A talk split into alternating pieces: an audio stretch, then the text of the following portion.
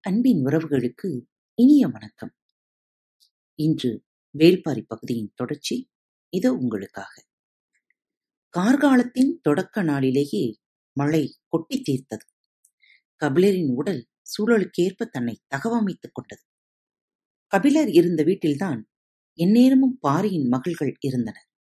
அங்கவை சங்கவையோடு சேர்த்து எட்டு பேருக்கு எழுத்துக்களை கற்றுக் கொடுக்க தொடங்கியிருந்தார் கபிலர் நடுவீட்டில் மரப்பலகையில் மணல் கொட்டி அதன் மேல் உயிரெழுத்துக்களை எழுதச் சொல்லிக் கொடுத்துக் கொண்டிருந்தார். சிறிது காலம் கபிலருக்கு உதவியாக அவரோடு இருந்துவிட்டு வருவதாகச் சொல்லி மயிலா அங்கேயே தங்கிவிட்டார். பரம்பு நாட்டின் தென்பகுதி எல்லைக்காவல் பொறுப்பாளன் கூழையனிடமிருந்து தேக்கனுக்கு தகவல் வந்திருந்தது. குடநாட்டு அமைச்சன் கோளூர் சாத்தனின் கைகளை வெட்டி அனுப்பியதற்குப் பிறகு குடநாட்டு அரசவைக்கு குடநாட்டின் தூதுவர்கள் சென்றுள்ளனர். அடுத்து நிகழப்போவதை பற்றியே விழிப்போடு இருக்க வேண்டிய வேலை இது என அவர் நினைத்தார். கொற்றவை கூத்து முடிந்து ஒரு வாரத்திற்குப் பிறகு கபிலரின் உடல் முற்றிலும் குணமானது. ஆனால் மனம் மிகவும் துவண்டே இருந்தது. நீலன் புறப்பட்ட பிறகு கபிலரின் மனம் நிலைகொள்ள நாளெடுத்துக் கொண்டது. பார்த்த முதல் கணத்திலிருந்து அவனைப் பற்றிய வியப்பு பெருகிக் கொண்டே இருந்தது. வேட்டுவன் பாறையில் பார்த்தபோது கையில் பிடித்திருந்த அதே வேர்க்கம்போடு கபிலரிடமிருந்து விலகி காட்டுக்குள் மறைந்தான் நீலன். கண்களை விட்டு பிரியும் வரை கபிலரின் கண்கள் அசைவற்று பார்த்து கொண்டே இருந்தன. இப்போது கபிலரோடு எந்நேரமும் உடனிருந்து உதவிகள் செய்பவன் உதிரன். இவனும் நீலனைப் போலத்தான். துடிப்பேறிய இளைஞன். கபிலரின் தேவைகளை மிகுந்த அக்கறையோடு கவனித்து வருபவன். ஒரு பகல் பொழுதில் கபிலரின் வலது காலை தனது தொடையின் மேல் தூக்கி வைத்துக் கொண்டு விரல் நகங்களை நறுக்கத் தொடங்கினான் உதிரன். அவரின் வலது கால் நடுவிரல் சூம்பிப் போய் சின்ன சிறியதாக இருந்தது. அந்த விரலின் அடிப்பகுதியை விரல்களால் மெல்ல நீவி விட்டான். சற்றே உயரமான மரப்பலகையின் மேல் உட்கார்ந்திருந்தார் கபிலர். அவரின் எண்ணங்கள் வேறு எங்கோ இருந்தன. உதிரன் நகம் நறுக்குகிறான் என்பது மட்டுமே அவரின் நினைவில் இருந்தது. சூம்பிய விரல்களுக்கு உணர்ச்சி இல்லாததால் அவன் அந்த விரலின் அடிப்பாகத்தை நீவி விட்டுக் கொண்டிருப்பதை அவரால் உணர முடியவில்லை. பரம்பு நாடே ஒரு தாய் போல் இருக்கிறது. அழிந்த இனங்களை வாழ துடிப்பவர்களை எங்கெங்கோ இருந்து வந்து சேர்ந்தவர்களை எல்லாம் அள்ளி அணைத்துக் கொண்டுள்ளது. சேரனின் நாடு சோழனின் நாடு பாண்டியனின் நாடு என மன்னர்களால் தானே நாடுகள் அறியப்படுகின்றன. ஆனால் ஒரு தாயின் குணத்தோடு விளங்கும் நாட்டை ஏன் தாய்நாடு என சொல்லக்கூடாது? நாட்டை தாயோடு ஒப்பிடும் எண்ணம் இதுவரை யாருக்கும் தோன்றியதில்லை. சில மாதங்களுக்கு முன்னால் இப்படி ஒரு எண்ணம் தோன்றியிருந்தால் அது எவ்வளவு பொருளற்றதாக இருந்திருக்கும்?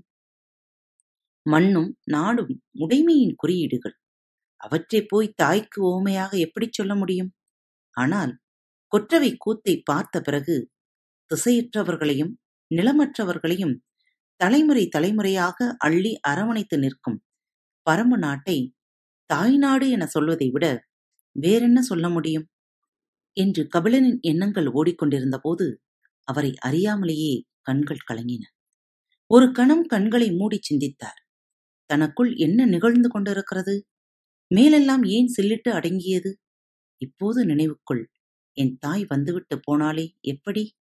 நினைவின் வழியே எதையோ கண்டறிந்துவிட நினைத்த போதுதான் அவர் கால் விரல் நினைவுக்கு வந்தது.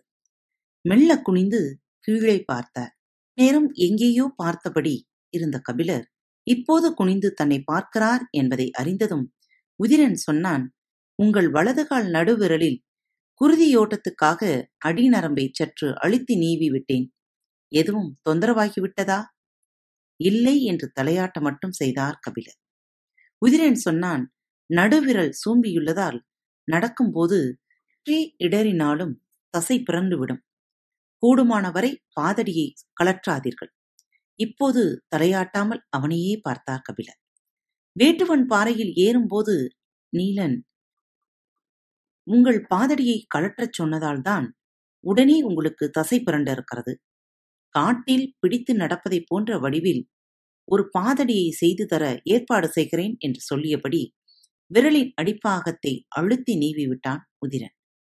கபிலரின் கண்கள் கலங்கின. அதை கவனித்த உதிரன் வழி ஏற்படுவது போல் மிகவும் அழுத்திவிட்டேனா என்று பதட்டப்பட்டு கேட்டான். இல்லை. சிறு வயதில் என் தாய் அந்த விரலின் அடிநரம்பை இளஞ்சூட்டு எண்ணெய் தொட்டு அழுத்தி நீவி விடுவாள். அப்போது ஏதாவது ஒரு கணத்தில் அந்த விரலை நான் உணர்ந்திருக்கிறேன். மற்ற நேரங்களில் அதை நான் உணர்ந்ததே இல்லை. எத்தனையோ ஆண்டுகள் ஓடிவிட்டன. எவ்வளவோ நிலப்பரப்புகளை நடந்தே கடந்திருக்கிறேன். பல்லாண்டுகளுக்கு பிறகு சட்டென இப்போது ஒரு கணம் அந்த விரலை நான் உணர்ந்தேன்.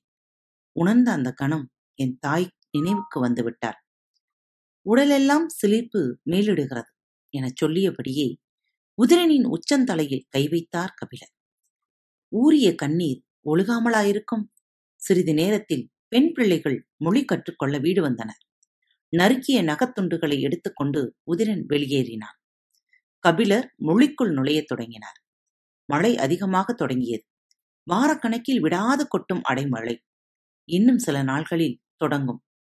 அடைமழை தொடங்கிவிட்டால் அடுத்து கடுங்குளிர் தந்தரையிலிருந்து வந்தவர்களால் இந்த குளிரை தாங்க முடியாது. கடுங்குளிர் தாங்க கபிலருக்கு எலிமயிர் போர்வையை நெய்யுமாறு பாரி சொன்னான். குளிரிலிருந்து காத்துக்கொள்ள எவ்வியூரில் உள்ளவர்கள் முடியுள்ள தோல் ஆடைகளை பயன்படுத்துவர். அது காட்டில் வாழ்ந்து பழக்கப்பட்டவர்களுக்கு போதுமானது. புதியவர்களின் உடலுக்கு அது போதுமானதாக இருக்காது. அவர்களின் உடற்சூட்டை பாதுகாக்கும் மேலாடை தேவை.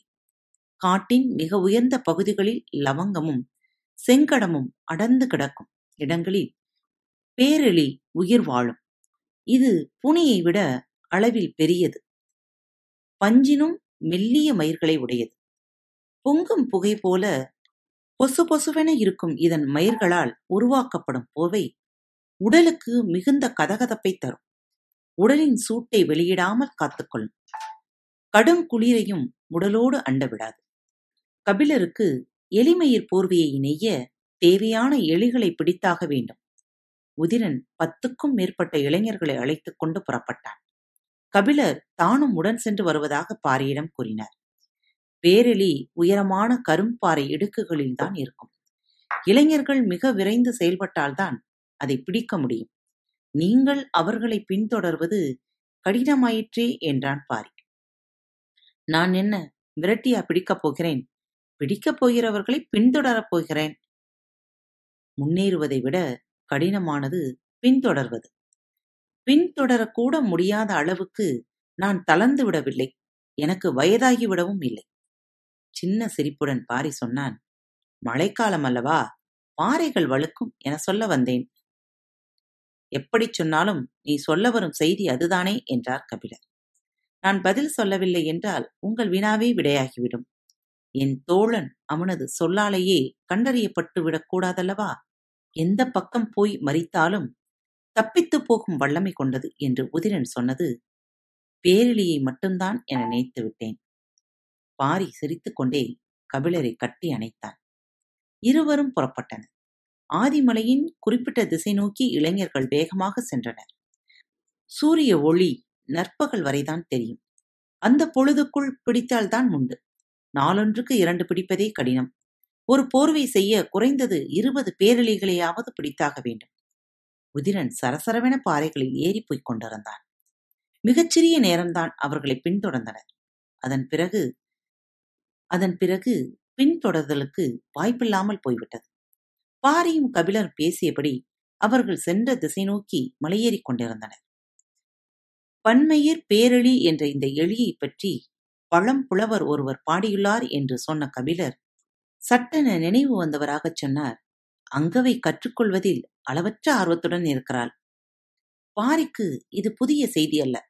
ஆனால் கபிலர் வாயால் கேட்பது மகிழ்வை தந்தது. பொதுவாக மாணவர்கள் தெரிந்து கொள்வதற்காகத்தான் கேள்வி கேட்பார்கள்.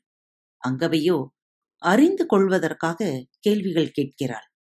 இரண்டுக்கும் என்ன வேறுபாடு என்பதைப் போலிருந்தது பாரியின் பார்வை. மரத்தை தெரிந்து கொள்ள மரத்தை பார்த்தால் போதும். ஆனால் மரத்தை அறிந்து கொள்ள அதன் வேரை பார்க்க வேண்டுமல்லவா? அதைப் போலத்தான். உயிரெழுத்து பன்னிரண்டு என்று நான் சொன்னபோது தெரிந்து கொள்ளும் ஆர்வத்தோடு என்னென்ன எனக் கேட்பாள் என நினைத்தேன். அவளோ ஏன் பன்னிரண்டு எனக் கேட்டாள். வினா சரிதானே சரிதான். ஆனால் விடைக்கான இடம் வினாவில் இருக்க வேண்டுமல்லவா எத்தனையோ தலைமுறைகளாக நமது முன்னோர்கள் ஒளியை உருட்டி உருட்டி எழுத்தாக்கி வைத்திருக்கிறார்கள். நீர்போன இடத்தில் பதியும் தடம் போல பேசும் ஒளிக்கு ஒரு தடத்தை உருவாக்க முயன்றிருக்கிறார்கள். இந்த பெரும் பட்டறிவு சேகரத்தை எனது அறிவால் எப்படி அளந்து பார்த்து விடை சொல்ல முடியும்? கபிலரின் விடை பாரிக்கு பொருத்தமாகப்பட்டது. கபிலர் சொன்னார் முன்பு ஒரு முறை என்னிடம் மொழி கற்ற மாணவி இப்படித்தான் வினாக்களை கேட்டுக்கொண்டே இருப்பாள். காலையில் அங்கவே கேள்வி கேட்டதில் அவளின் நினைவாகவே இருக்கிறது என்று சொன்னபடி எதிரில் இருக்கும் வேங்கை மரத்தை பார்த்து அப்படியே அசைவற்று நின்றார் கபிலர். பாரியும் நின்றார் நேயர்களே பாரத் வலையொலி பக்கத்தை சப்ஸ்கிரைப் செய்யவில்லை எனில் சப்ஸ்கிரைப் செய்து கொள்ளுங்கள். ஃபேவரட் பட்டனை அழுத்த மறக்காதீர்கள். உங்களது கருத்துக்களை எங்களுக்கு மெசேஜ் மூலமாகவோ அல்லது இமெயில் முகவரியிலோ எழுதி அனுப்புங்கள். இப்படிக்கு உங்கள் அன்பு தோழி.